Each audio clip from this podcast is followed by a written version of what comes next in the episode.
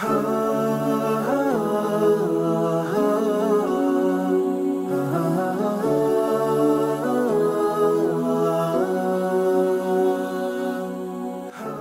alaikum och hjärtligt välkommen till Koranpodden.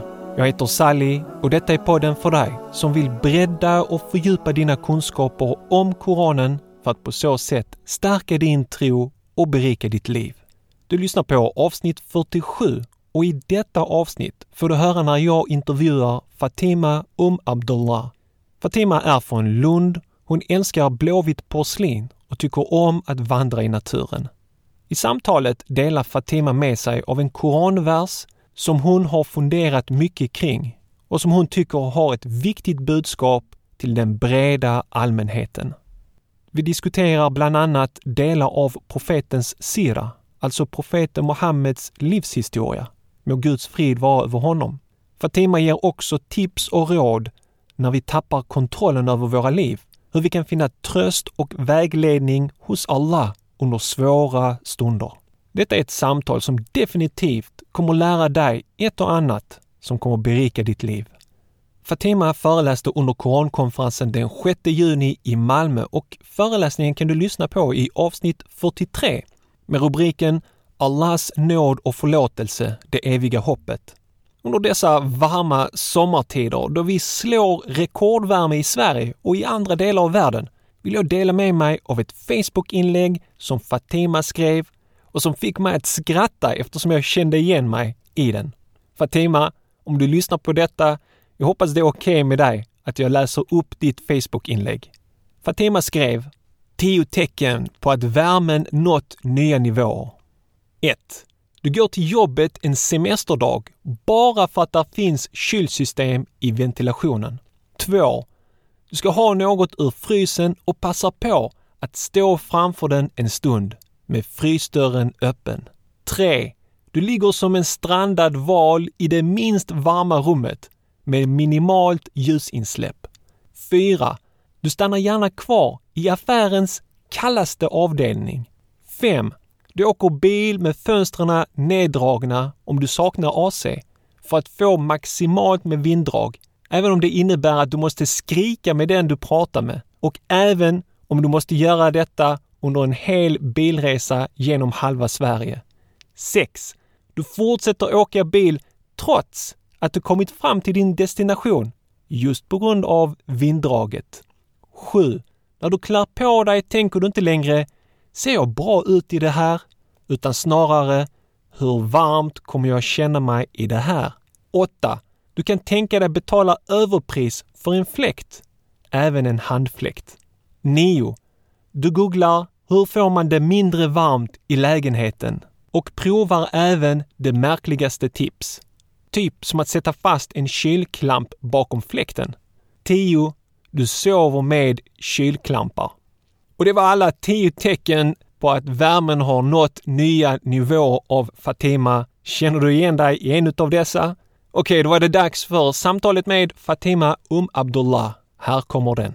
Jag vill välkomna Fatima till Korn och kaffe. Tack så mycket. Eh, du har valt en vers ur Koranen, men innan, vi, innan jag läser den, eller jag tänkte till och med att du ska få läsa den, så tänkte jag att om du kunde berätta lite grann om vem du är. Mm, absolut. Det brukar bli samma saker som jag säger. Så eh, mitt namn är Fatima och eh, jag bor här i Malmö men är uppvuxen i Lund. Jag har en mamma som är från Dalarna och en pappa som är från Somalia. Jag är utbildad nationalekonom och lite kuriosa som jag brukar berätta om mig själv är att jag gillar eller tycker väldigt mycket om blåvitt porslin, så det samlar jag på. Det är okay. de som du ser där borta. Ja, okay. så ja, och jag tycker om att eh, vandra och vara ute i naturen och doften av brasa tycker jag om väldigt mycket. Okay. Och ja, så det är väl lite om mig. Vill du berätta lite grann om din uppväxt i Lund? Mm. Hur var det att växa upp som barn i Lund? För jag har pluggat i Lund, jag älskar ja. staden. Mm. Men det var liksom universitetsstudier. Ja, så jag har sett staden från det perspektivet. Men hur var det att mm. växa upp som ung? Mamma svensk, pappa ja. somalier. Väldigt bra faktiskt. Um, faktiskt så bra att jag hade svårt att förstå upp i vuxen ålder att det fanns någonting som eh, folk upplevde vara rasism. Eh, det gick bra för mig i skolan och jag var den enda som hade hijab eller slöja. Eh, mestadels av tiden var jag den enda. Ehm, men jag fick en väldigt trygg eh, uppväxt hemifrån och eh, i och med att min mamma hon eh, anammade islam ehm, för över 20 år sedan och min far var också, eller är också en troende utövande muslim så blev det så att hemma så ehm, var det islam som präglade hushållet. Mm. Och det gav mig faktiskt en väldig trygghet så jag har liksom inte upplevt någon problematik i att är jag svensk, är jag somalier? Utan jag känner mig väldigt, väldigt svensk. I så, så när folk, jag, kommer, när folk uh, kommer och frågar dig var kommer du ifrån? Vad svarar du då? Jag svarar som där, att min mamma är från Sverige och min pappa är från Somalia faktiskt. Okay, det brukar yeah. jag säga. Mm, för jag vet ju att de ser på mig yeah. att jag har något annat påbrå. Så mm. eh, ja, jag säger det. Så ja, det har varit väldigt bra att växa upp i Lund. Jag älskar staden. Um, men sen har jag ju insett att det som definierar eh, rasism och eh, om huruvida det existerar eller inte, det är inte en, en, individuell upplevelse för en person utan det är ju en, en struktur. Mm. Eh, så, men för mig har det, har det varit bra. När, när, gick, eh, när fick du upp ögonen för det här, alltså att det finns rasism och eh, Ja. Och, att, och att världen inte är så vacker som den kanske var i barndomen i Lund. Ja, eh, det skulle jag väl vilja säga var när jag ändå hade studerat på eh, alltså akademiska studier under, mm. en, under en längre tid. Och mm. inte främst på grund av mina egna studier inom akademin utan på grund av att jag har en man som är väldigt påläst och insatt i de frågorna. Så vi har ju mm. haft eh, många intressanta diskussioner tillsammans, han och jag. Um, och ja, det gäller väl precis som alltid att försöka ha en ödmjuk ansats till det man ställs inför och de frågor och funderingar som man bär på. Inte vara så svartvit i sitt tänk ändå. Mm. Och liksom, nej men jag har aldrig fått uppleva någonting eh, superjobbigt så, mm. så Och kan därför det inte är världen vara. bara ja. fin och vacker. Och man måste tänka på och respektera andras erfarenheter och... Ja, absolut. Så. Det är ju de som äger sina känslor ändå. Och, eh, eh, sen är det ju säkert så att man har fått uppleva rasism men mm. på grund av att man är så van vid det så lägger man ingen större vikt vid det alltid utan man har fått lära sig att bara stå ut med det för att orka mm. fortsätta leva. Um, mm. Har du märkt av någonting så här i Malmö när du vandrar på gator och torg? Eller att, Malmö känns ändå som en ganska trygg zon att röra sig inom. Jag minns mm. att jag var och åt på eh, en restaurang som heter Kaos. Okay. De har väldigt, väldigt goda veganska burgare. Ja, precis. Okej, ah, okej, okay, okay. jag har missat den. Så de ska snart sälja har jag hört, så du får skynda dig dit om du vill smaka på deras veganska burgare. Så, jag hänger mer ut på falafel number ja, one och de ställena. De säkra korten. Möllans pizza. Så. jag var där med några vänner och um, en av dem tittade sig runt och så sa hon Oj, det är så annorlunda folk här. Mm. Eh, ja, men typ Möllan-typer om jag beskriver dem så. Okay.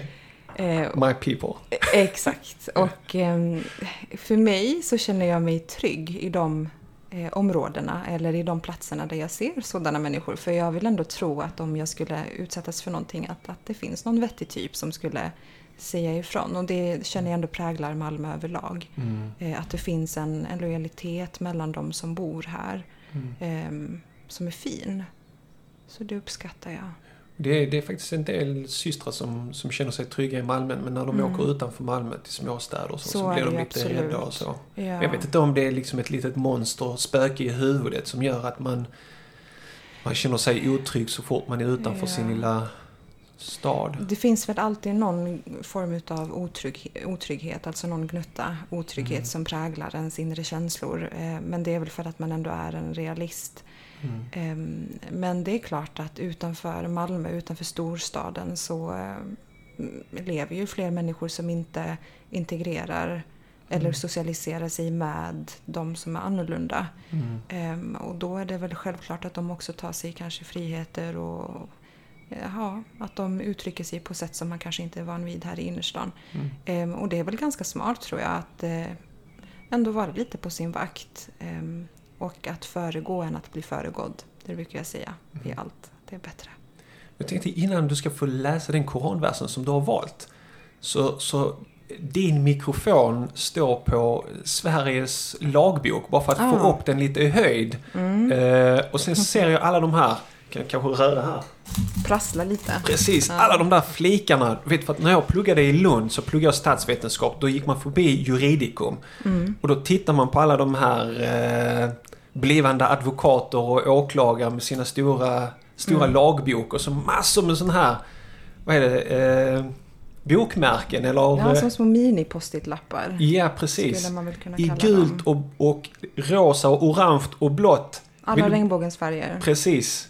Och jag frågade Hussein, eh, din man, tidigare om det var hans, men det var inte hans. Han sa att det var din. Vill, vill du berätta lite grann bakgrunden till det? Mm, absolut. Det Va? står ju lite olika saker på dem. Det, okay. Hur många lappar är det? Massvis. Men det mm. står liksom kommanditbolag och tomträtt och servitut och samboavtal och testamente. Alltså det här eh, är lappar från när jag läste handelsrätt eh, på högskolan. Och ja, då fick vi bekanta oss med de här olika kapitlen i boken och jag minns att det var enda gången som vi fick ta med oss eh, en bok till eh, tentan. Ehm, så mm, det var en kurs som inte många tyckte om men eh, den gav en hel, en hel del mat, matnyttig information ändå. Mm. Så ja, det är från min du, utbildning. Du, du berättade innan att du, hade, du, tyck, du upplevde att du mm. hade stenkoll på läget när du skulle mm. göra provet och sen Ja, alltså jag är ju en väldigt självkritisk person som mm. ställer höga, höga krav på mig själv. Så fråga bara min man här hur många gånger som jag har sagt jag kommer inte klara tentan, jag kommer inte klara tentan och till slut så fick jag liksom inget gehör och inget stöd från honom. Ja, men vi har många sådana elever också. Ja. Jag kommer inte klara av det här sen. Jo, det gör du visst. Men jag kommer inte. Och det är oftast de duktiga eleverna Ja, men precis. Han bara, du ser alltid så, sen får du alltid så bra betyg. Så, mm. ja, så sen så fick jag IG på en tenta bara för att vinna. Jag skojar. Ehm, men ja, så jag gick dit eh, och kände mig inte alls eh, säker på min insats eller mm. blivande eller kommande insats. Men sen när jag gick ut från eh, salen så kände jag mig supertrygg mm. eh, över min prestation. Jag tänkte gud, jag kommer få VG, det högsta man kunde få då. Sen så fick jag tillbaka eh, provet, eh, resultatet så hade jag fått två poäng över G och jag minns att jag var så missnöjd. Två poäng ja. bara över G, det är precis ja, liksom. Precis mm. liksom med nöd och näppe att jag klarade mig. Um, men sen så fick jag höra att 70% fick IG, så Ouch. då blev jag ändå nöjd. Ja, mm. och då, då, då lär man sig att allting är relativt. Allt är relativt. Då blev du helt plötsligt glad över det resultatet Ja, faktiskt. Det var helt okej. Jag måste erkänna, det var nog ganska... Jag har nog bara bläddrat i lagboken. Jag har nog aldrig riktigt läst någon text överhuvudtaget. Men det får nog vara ett annat radioprogram Ja, precis. Och jag menar, du har ju klarat dig bra ändå. Så att det finns andra som kan läsa ja, lagrummen. Ja, det är ändå intressant. Man ska ju följa lagen. Alltså, hänger du med? Men hur mm. har jag lärt mig det? Jag har aldrig ens läst i den. Men det, man har fått det från barnsben. Ja, men jag tänker på människor som kommer som flyktingar till Sverige. Mm. De har inte gått i skolan så, och helt plötsligt ska, ska man liksom ta det för givet att man ska kunna följa det där. Exakt. Men mycket liksom. av det som står här i det är ju väldigt um, eh, vad ska man kalla det för, eh, situationsbetingat. Så att, mm. Jag menar, när behöver du läsa om tomträtt? När behöver du läsa om, om, om Ja, jag sitter eh, faktiskt i en bostadsrättsförening så att tomtdiskussionen har Då kommit. Äkta bostadsrätt, oäkta bostadsrätt. Och vi hade en granne frågorna. som höll på att bygga och han, tom, var går tomtgränsen? Ja, hur det. långt är det från tomtgränsen? Det är typ 20 centimeter och sånt. Han skulle bygga en häck.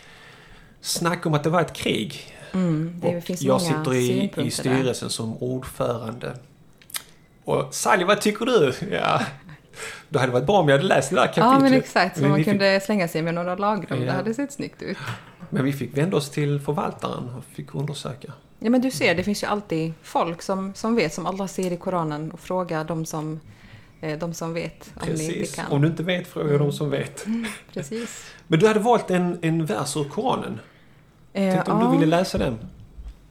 Jag kanske ska säga det att när du bad mig välja ut en vers så fick jag faktiskt fundera, om du minns, så bad jag om att få återkomma. Mm. För det mm. var inte helt självklart vad jag ville prata om. Um, dels för att jag ville att det skulle vara en vers som är tillgänglig för, för alla faktiskt. Men också för att det finns ju många verser i Koranen uppenbarligen och eh, väldigt många som man eh, känner talar till en och, och som man känner eh, Eh, att man har tankar kring. Eh, det finns verser som väcker känslor utav glädje, det finns verser som väcker känslor utav eh, sorg och eftertänksamhet och andra verser som gör att man känner sig trygg och så vidare. Så jag tänkte, vad, vad vill jag prata om egentligen? Och då landade jag i en vers som ändå är relativt, eller ja, det är någonting som vi alla ändå kan känna någon form av anknytning till. Och den versen som jag har valt att prata kring är eh, där Allah säger till profeten Muhammed, må Allahs frid och välsignelse vara över honom. Eh, du kan inte vägleda den du älskar, men Allah vägleder den han vill. Och eh, det här är då en vers som vi återfinner, eller som vi finner i kapitel 28, vers 56. Mm. Och jag vet inte, vill att jag ska prata lite om varför Ja, absolut. Jag är väldigt nyfiken på... Ja. Du, du, du valde den för att det, kan, det rör vid många så att säga. Ja. Många kan relatera till den. Mm. Men vad, vad, vad, vad lär du dig av den här versen? Vad säger den dig? Precis, det kanske inte säger så jättemycket på vilket sätt jag tycker att många kan relatera till den om, om vi inte pratar om, om varför mm. jag tycker det. Och eh, det jag tänkte kring är att okej, okay, den här versen eh, säger så här och den talar till profeten Muhammed. Och vi, om vi känner till, eller om vi pratar lite kring bakgrunden så handlar det om att profeten Muhammed, må Allahs frid och välsignelse vara över honom, hade en farbror som hette Abu Talib. Mm. Och eh, Abu Talib var en väldigt, väldigt lojal släkting och vän till profeten Muhammed. Eh, han tog hand om profeten Muhammed efter det att eh, eh hans eh, farfar Eh, hade avlidit, eh, Abdul Muttalib. Och eh, för som vi känner till, profeten Muhammeds far avled när han inte ens var född ännu. Mm. Därefter så tog hans farfar hand om honom och han avled sedan när profeten Muhammed var en ung pojke. Och därefter så blev han omhändertagen av, av sin farbror då, som tog till sig honom som sin egen son. Och eh, hans lojalitet och stöd till självaste profeten följde honom upp i vuxen ålder. Han skyddade honom. Eh, Eh, alltså muntligt men även liksom aktivt i form av handling eh, gentemot de andra som var emot profeten Muhammed. Mm. Och detta då trots att han inte var muslim. Och eh, det är väl självklart att om du känner att, att du har någonting väldigt fint eller du mår bra eller du, du har någonting värdefullt så är det naturligt och självklart att du vill dela med dig av detta till dem du älskar. Mm. Så den absolut högsta önskan som profeten hade eh, för sin farbror var ju att han skulle anamma islam och bli muslim. Eh, och naturligtvis så pratade han med sin farbror om detta vid flertalet tillfällen men så blev inte fallet. Så när farbrodern då låg på sin dödsbädd eh, så sa profeten Muhammed till honom, Åh min farbror, säg la ilaha illallah. Mm. Alltså säg det finns ingen gud som är värd att dyrkas förutom Allah.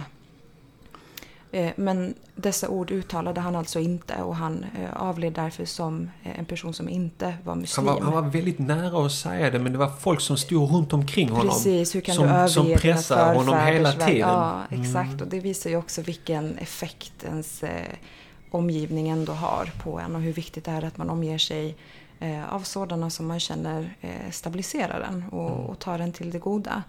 Ehm, så han avled som en person som inte var muslim och Eh, det här gjorde profeten väldigt ledsen och han var ju väldigt ledsen återkommande i deras relation över att han inte kunde vägleda honom då till det goda. Och eh, därför så uppenbarades den här versen eh, som en tröst för profeten Muhammed men också som en påminnelse till honom att okej, okay, du älskar kanske en person men makten och vägledningen ligger inte i dina händer, den ligger i Allahs händer. Um, och då kan man ju koppla det här till att vi um, också kan älska andra och värdesätta andra i vår omgivning. Det kan vara familjemedlemmar, det kan vara släktingar, det kan vara vänner, det kan vara ja, alltså vem som helst egentligen. Um, och vi vill så gärna eh, att de kanske ska agera på ett visst sätt eller ta till sig ens ord. Och man försöker och försöker och försöker men man får inget gehör. Och det här kan ju bero på många, många olika saker. Jag menar, det finns säkert många som känner igen sig i, i att en, en, nära och kär kanske har genomgått en depression eller eh, en tuff eh, prövning och därför inte är mottaglig överhuvudtaget. Alltså det är som att personen är helt förbytt, som att det är en dimma som har lagt sig över personen. Man kommer liksom inte åt den, trots att den fysiskt är nära. Och då kan den här versen eh, utgöra en stor tröst. Att Mm. du vill och du försöker men det slutgiltiga ligger inte hos dig och det är Mm. okej. Mm. Ehm, och eh, det som jag tycker är väldigt fint här också det är att vi lär oss att eh, självaste profeten Muhammed sallallahu alaihi wasallam han han var också människa. Alltså han kände också djupa känslor och han, han ville också gärna saker och ting. Och han kunde också känna hopplöshet och uppgivenhet och, och klandra sig själv. Och då fick han de här tröstande orden från, från Allah. Och eh, eh därför den här versen ger mig tröst Mm och, och får mig att återfå fokus när jag känner att, att jag tappar kontrollen. För att jag är en person, fråga min man, han vet det mycket väl, att, att jag älskar att, att ha kontroll och liksom koll på läget. Men egentligen så är det här bara en illusion av att jag har kontroll. Egentligen har jag ju ingen kontroll. Mm. Jag menar, en sak kan hända nästa sekund som rubbar allting.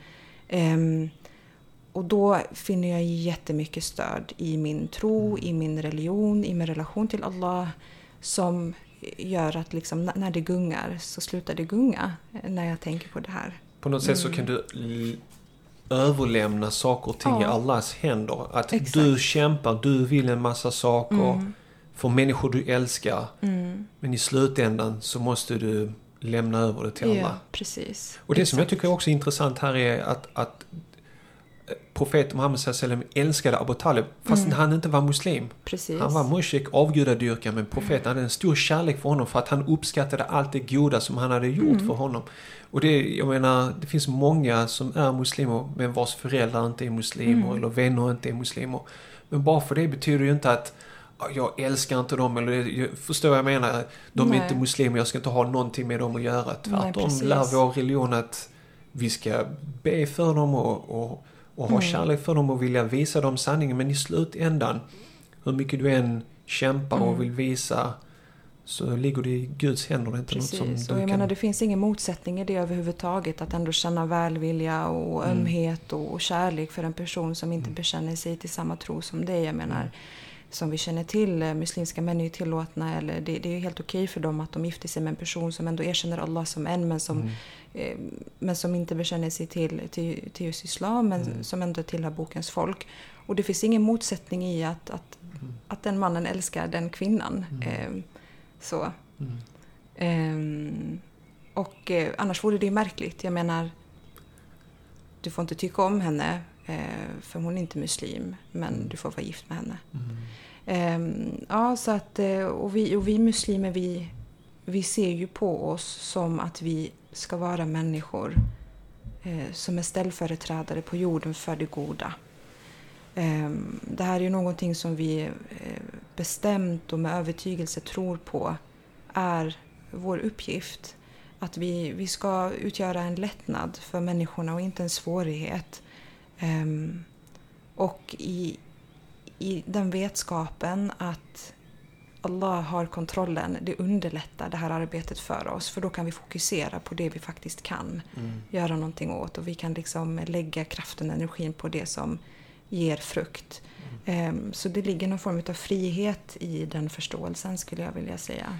Och du vet, man har lyssnat mycket på TV och radio och läst mycket om människor som hamnar i depressioner och som har svårt att hantera när de... Alltså jag har träffat själv kollegor som har sagt att wow, det måste kännas ganska skönt att kunna tro på Gud. Mm. Och det är det där att om man försöker ha kontroll på allting och man vill att saker och Mm. ting ska gå ens väg och så går det inte på så som Mm. man har tänkt sig att det Mm. ska gå. Och sen skyller man det på orättvisor i livet eller Mm. hänger du med? Mm.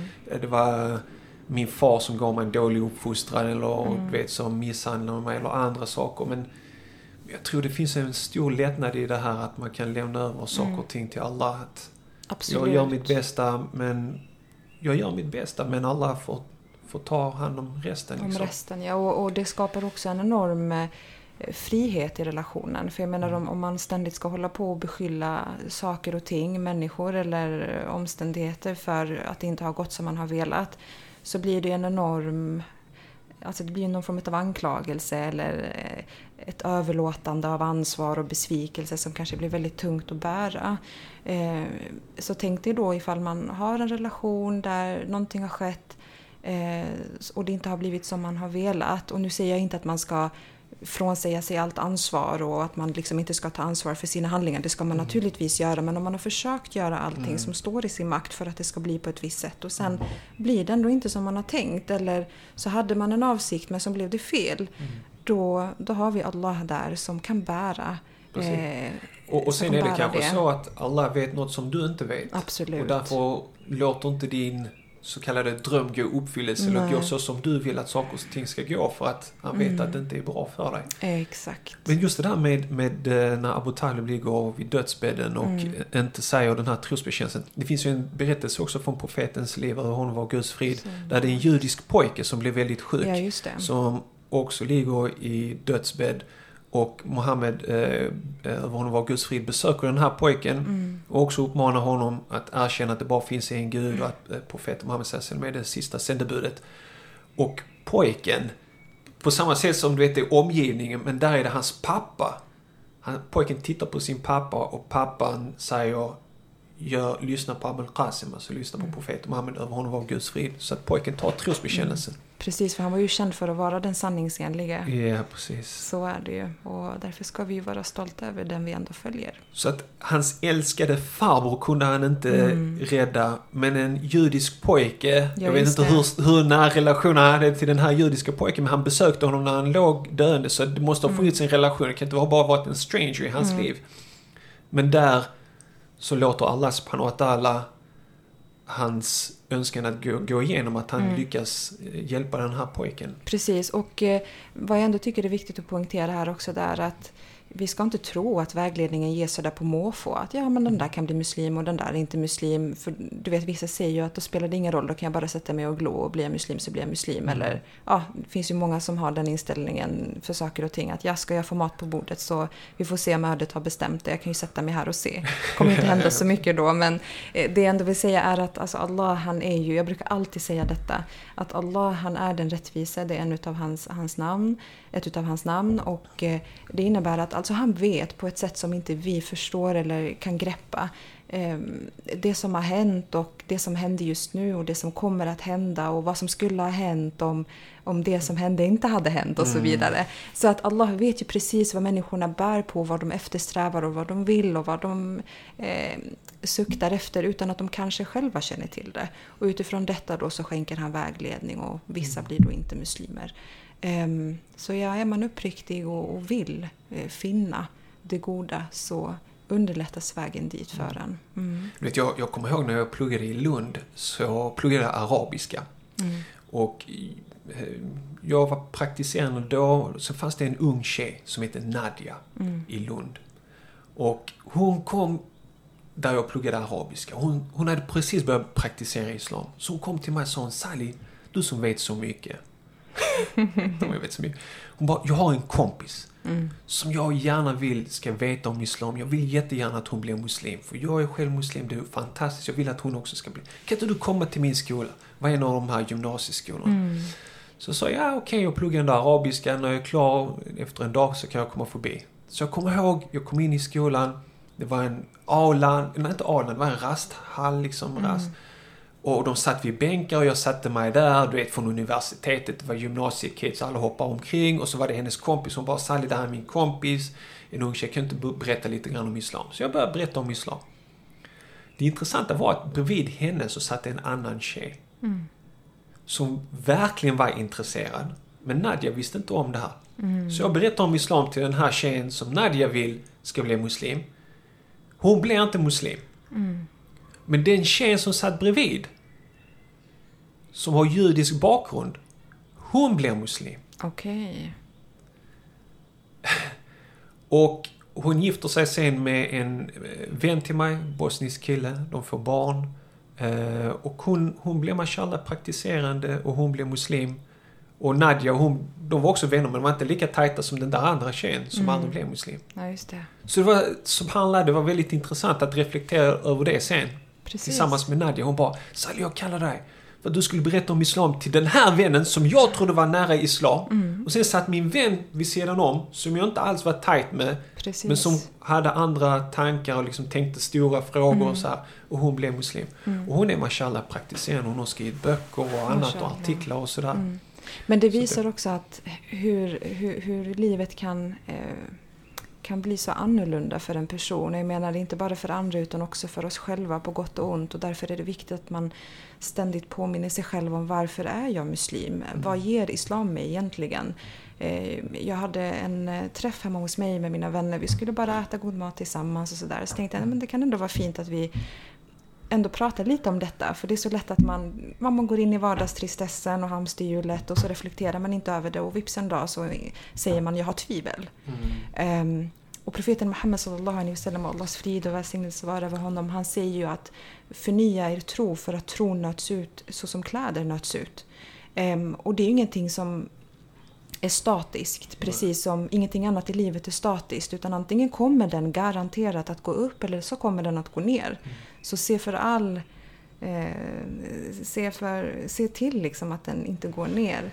Ehm, och eh, vi lär oss också att en person kan lägga sig som muslim men vakna upp som en icke-muslim. Och en person kan lägga sig som en icke-muslim och vakna upp som en muslim. Så det är liksom ett aktivt arbete vi alltid måste jobba på. Precis. Islam är ingenting passivt. Islam är någonting aktivt. Och tvivel kan komma. Så det, det, iman är upp och ner. Så att ibland kan du ha en Precis. svacka där du känner tvivel. Och det är helt okej. Det är att jobba då. Då får man jobba. Exakt, och läsa- våga prata om det. Alltså Precis. säg till Mm. de du känner är ehm, sådana personer som du ändå kan bolla tankar med, som är lyhörda, som är öppna, som kan ge dig någonting att jag förstår inte detta. Eller jag känner tveksamhet vad gäller detta och detta. Jag menar om du bara blockerar och försöker tänka bort det hela tiden så kommer det inte försvinna. Utan du måste ta itu med det precis som allting annat i livet. Att man kan inte fly från saker och ting utan det kommer bara förfölja dig. Och så lär vi oss också en dua från profeten Muhammed sallallahu alaihi wasallam, en, en åkallelse. Att ehm, om man känner tvivel så ska man eh, säga den här duan då. Amantu billah wa bi rasulih. Alltså jag tror på Allah och på hans sändebud. Att man ändå liksom säger detta för sig själv och, och erinrar sig om, om att jag bär på en tro. Och nästa steg, att man liksom reflekterar kring varför. Det där är ett mycket intressant ämne Mm. som vi skulle behöva komma tillbaka till. Just det här med tvivel och hur man tar sig ur det där. För det tror jag är ganska många som brottas med. Och det är lite så tabu Faktiskt. för att muslimer, då är man, Inte bara lite då tabu, är man en sheikh tabu. och man Ja. har inga tvivel och du vet så här. Eh, Exakt. Men livet är inte så Men enkelt. livet Saleh gör en ödmjuk också. Man har stött på så många som har varit Mm. så till synes starka och sen en dag så är de inte vad man kan uppleva jag brukar säga det i mina starka. föreläsningar. Ta Ja. inte religionen för, Nej. för en garanti. Precis. Alhamdulillah, jag har varit med ganska länge och man har sett. Mm. Så ta det inte för givet. Det är någonting som man måste jobba med hela tiden. Mm. Du har svacka, det är okej. Och Prata för- med folk, Precis. prata med dem som, som du tror på. Men också vakna på natten när ingen annan är där. Mm. Vänd dig till Allah, för han är en realitet. Och han säger kom till mig, jag kommer till dig. Mm, Exakt. Så att börjar du känna tvivel så är det kanske dags att Ta till. eh, koppla dig Åtgärder, närmare ja. med wa ta'ala. Det kanske är så att du har kommit bort. Jag vet inte, det är svårt. Man vill inte heller döma människor. Det handlar inte bara om att man har kommit bort från religionen som gör att man har en svacka. det är, ju, det är ju som vi pratade om i början att, att det finns ju strukturer som försvårar det hela. Ehm, och eh, faktiskt, det är ganska fint att vi kan återkoppla det här till versen återigen för att jag har faktiskt haft väldigt, särskilt en väldigt nära vän Mm. som eh, eh, ja, jag upplevde som väldigt stark. Och hon var väldigt stark. Hon kanske är väldigt stark fortfarande, det vet jag inte. Jag kan ju inte se in i någons inre. Mm. Men eh, som eh, eh, ändå liksom eh, samhället och familjen och allting, det blev för tungt att bära. Mm. Och, och hon började släppa det ena och det andra som hon höll hårt fast vid innan. Och det gjorde mig väldigt ledsen. Mm. Otroligt ledsen. Alltså jag, jag drömde om henne, jag drömde att jag såg henne så som hon var förut. Alltså det är ganska sjukt hur människan omedvetet kan tänka på saker och ting och så, så drömmer man om det eller så kommer man på sig själv med att tänka på det. Och då gav den här versen mig tröst att Mm. om inte ens självaste profeten kunde skänka det goda, det vill säga islam, det absolut bästa han visste och som vi vet, till en annan människa och han ändå var den som fick emotta Allahs ord. Alltså det var han som var eh, den som tog emot dem, som fick höra dem reciteras för sig och som eh, sedan eh, gav dem vidare till, till oss då så att mm. säga. Inte ens han kunde eh, ge det han upplevde som det absolut bästa och som är det absolut bästa till den han älskade. Just att du pratar om struktur och mm. samhället idag och tron. Jag läste också eh, om följeslagare. Det kom eh, efterträdare mm. som träffade följeslagarna som hade mm, träffat profeten när hon var Guds frid. Och de sa till, till de här följeslagarna, vi som är efterträdare, som inte har träffat profeten när hon var Guds frid. Vi mm. önskar att vi var med er och träffade profeten och var med på Badr och de här mm. slagen. Vi önskar, liksom, vi drömmer om att kunna vara med i den tiden. Vi, vi, vi, tyvärr kan vi inte det, profeten har gått, äh, gått bort. Och då sa den här följeslagaren, blev ganska arg liksom att Ja, vi var den generationen som såg och levde med profeten och vi hade tro. Men ni är en generation som inte har sett profeten men ni har ändå tro på honom. Så alltid se det positiva och aldrig se det negativa. Mm. Så att, att, att vi lever i Sverige 2018 och eh, med de prövningar som finns med livet och allting, ändå har en tro och en kärlek till profeten. Det är stora saker. Bara, bara det mm. är, väger jättetungt hos, hos Allah subhanahu wa ta'ala. Och mm. ibland så gör vi muslimer religionen till ytliga attributer till små detaljer och missar de här stora gigantiska sakerna. Precis. Jag hade en syster som var hos mig som precis har blivit muslim, eh, har varit hindu. Mm. Hela hennes familj är emot henne. Systrarna vill inte hälsa på henne och såna här saker. Och hon, hon, sitter där och jag hör alla de här hjärtskärande berättelserna. Hänger du med? Mm. Och jag är född i Islam, du vet. Jag har aldrig haft problem med mina föräldrar eller med mm. min släkt på det sättet. Jag hör de här sakerna. Och jag bara tänker för mig själv. Wow, subhanallah vilken belöning hon får för mm. det här som hon gör. Allt mitt arbete kommer inte i närheten. Och sen frågar hon mig, och Sally hur är det med hijab? Jag vill gärna ha hijab, mm. men det är tufft och så här. Och jag bara tänker för mig själv. Mm.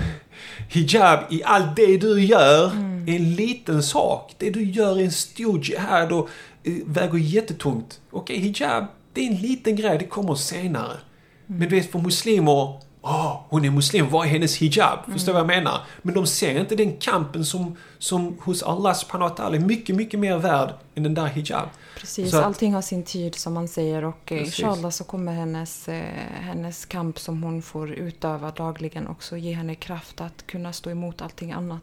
Precis. Det, ja, som vi har pratat om, allting är ju realistiskt, eller relativt, förlåt, mm, allting är mm. relativt. Mm. Um, och man ska inte förminska sig själv och sina insatser men inte heller förminska vikten av att ändå närma sig Allah. Mm. Det, det är viktigt. Mm. Och vad fint, jag måste bara säga det, att vad fint det känns att sitta här och ha avsatt tid för att prata. Mm, alltså det, det, är väldigt viktigt. Eh, prata om sånt som, som stärker oss.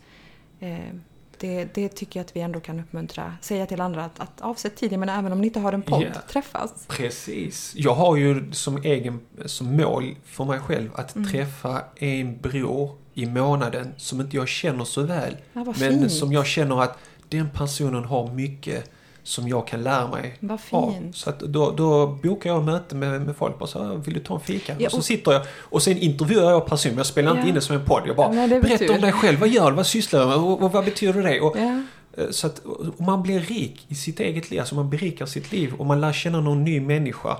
Så att det är fantastiskt. Det låter jättebra. Och jag tänker också att många är nog rädda för att träffa nya människor eller människor som man känner mm. halvdant sådär. För att man vill inte framstå som osocial eller, eller, som en person som inte kan föra sig eller som inte vet vad man ska prata om. Just för att man har alla de här kraven utifrån från samhället mm. att ah, man ska vara så himla eh, på hela tiden liksom och, och, och vara så social och kunna allt. Mm. Men det är okej okay om det är tyst ibland. Det är okej okay ifall man inte vet vad man ska prata om. Ja, ja precis. Eller hur? Absolut, absolut. Och nästa gång kanske det blir lite lättare. um, så det... Ja, men det, det är därför jag älskar podd poddradio så mycket. För jag själv konsumerar jättemycket poddradio. Jag lyssnar mm. på väg till jobbet, från jobbet.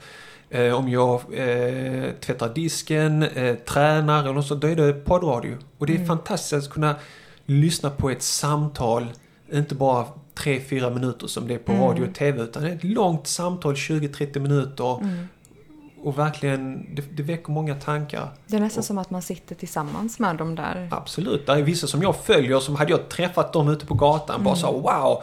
Du vet, det precis, jag känner personen, mm. jag vet vad han tänker, vad han drömmer.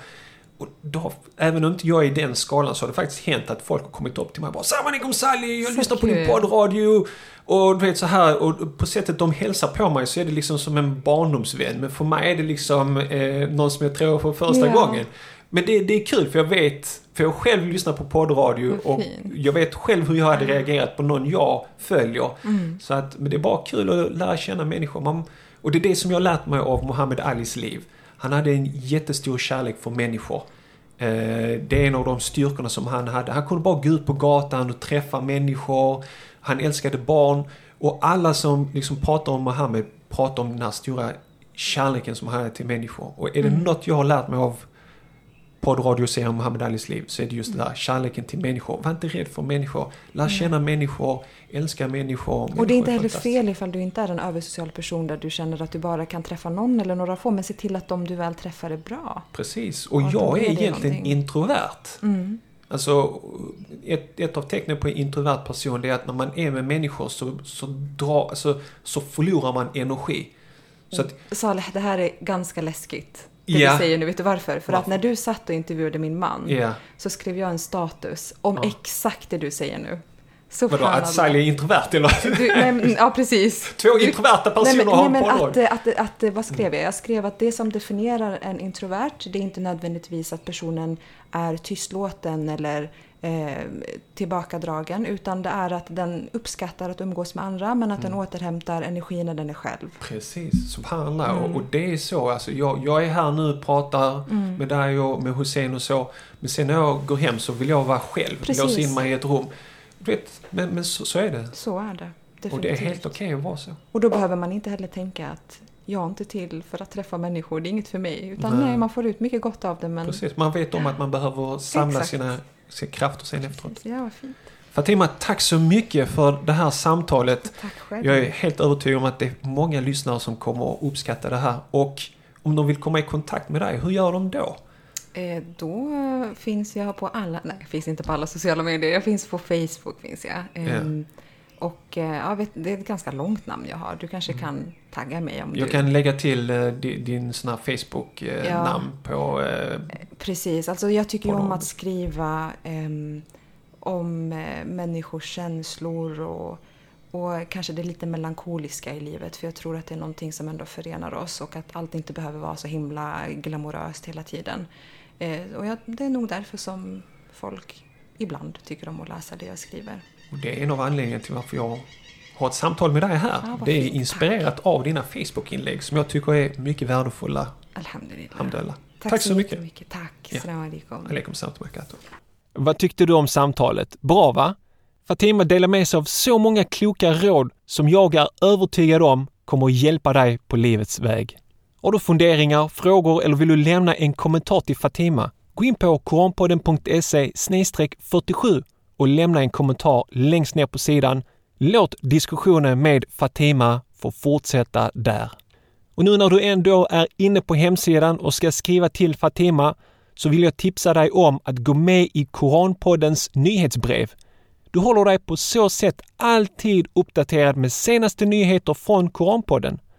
Du får även information om den årliga Korankonferensen den 6 juni och andra event och seminarier som vi arrangerar. Som tack för att du går med i nyhetsbrevet så skickar jag dig föreläsningen Fem kraftfulla lärdomar från Koranen som kommer att transformera ditt liv. Om du känner någon som skulle få stor nytta av att lyssna på det goda som Fatima har berättat i detta avsnitt, var snäll och dela avsnittet med den personen. Skicka ett sms till honom eller henne med en länk till avsnittet. Då var det dags för lite semester. Jag behöver ta lite paus och vila upp mig för att på så sätt få nya krafter och inspiration. Därför kommer jag inte att publicera några nya avsnitt de närmaste två veckorna. Men måndagen den 3 september, då är jag tillbaks med ett nytt avsnitt. Jag fortsätter då min poddradioserie om Muhammed Alis liv. Jag har redan publicerat fyra avsnitt som du kanske har lyssnat på och målet är att publicera de sista fyra avsnitten om du har missat de fyra avsnitten som jag redan har publicerat. Vad väntar du på? Gå in och lyssna på avsnitten 36, 37, 38 och 39. Jag räknar dessa avsnitt som bland de bästa avsnitten här på Koranpodden. Glöm inte, vi ses igen med Allahs vilja måndagen den 3 september. Glöm inte att följa oss på Facebook och Instagram för inspirerande och upplyftande korancitat under hela veckan. Och då återstår det bara för mig att önska dig en härlig vecka. Tack för att du lyssnar på Koranpodden. Berätta för dina nära och kära om att de också kan lyssna på Koranpodden och dra nytta av all material som vi har här. Och vill du komma i kontakt med mig så gör du det lättast genom att mejla på hej koranpodden.se vi ses igen inshallah 3 september. Salamu alaikum wa rahmatullahi wa barakatuhu.